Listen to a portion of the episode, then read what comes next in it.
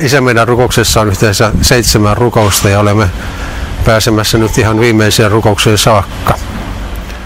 Oikeastaan se kuudes ja seitsemäs liittyvät läheisesti toisiinsa, eli saata meitä kiusaukseen, vaan päästä meidät pahasta.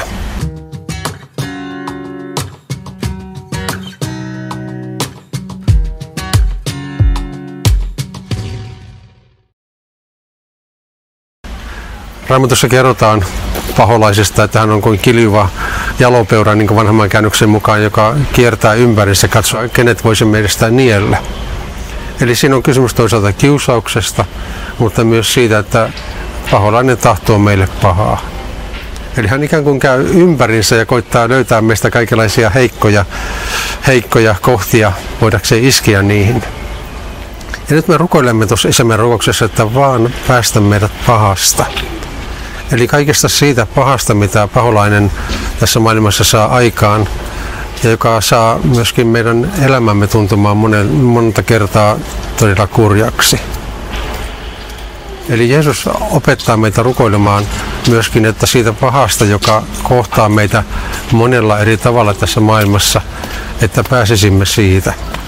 No, me toisaalta tiedämme, että tässä meidän elämän aikana on vaikka kuinka paljon ikäviä asioita maailmassa tapahtunut. Niinpä Jeesuskaan ei opettanut rukoilemaan, että auta meistä pääsemään semmoiseen maailmaan, missä ei ole enää pahuutta, vaan että tässä hetkessä, kun meitä nyt kiusataan, niin pääsisimme pahan otteesta, joka liittyy siihen kiusaukseenkin. Oikeasti tämä päästä meidät pahasta liittyykin Jeesuksen oikeastaan tärkeimpään nimeenkin. Jeesus on nimittäin vapahtaja. Hän vapauttaa meitä monista asioista. Ja se tietenkin tulee jo vanhan testamentin puolella esiin, vaikka se Israelin vapautuksesta Egyptin orjuudesta. Se on Jumalan tahto ikään kuin edelleenkin viedä meidät vapauteen erilaisista orjuuttavista voimista kun tätä hetkiä ajattelin, niin mulle tuli mieleen tällaisia monissa kaupoissa tai kirjastoissa tai missä tahansa on tämmöisiä pieniä kylttejä, missä lukee exit. Jos kuvitellaan, että olisimme joutuneet tämmöiseen pimeään kellariin ja me tietäisi ulospääsyä, niin jossakin lukee exit. Tavallaan ulospääsy, pääsy vapauteen. Niin jotakin tällaista on myöskin tässä Isä meidän rukouksen seitsemännessä pyynnössä.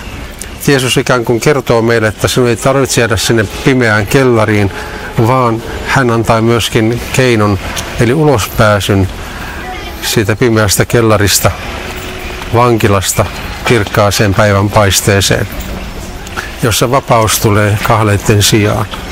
Ja oikeastaan siihen liittyy tämä Jeesuksen seitsemäs rukous tuossa meidän rukouksessa. Tässä maailmassa meidät on tietenkin jo pelastettu Jeesuksen omiksi. Mutta se lopullinen pelastus odottaakin vasta taivaassa. Eli siksi tämä viimeinen rukous myöskin viittaa tähän lopulliseen pelastukseen. Eli päästä meidät kerran kaikesta sitä pahasta, jonka keskellä tässä maailmassa joudumme elämään.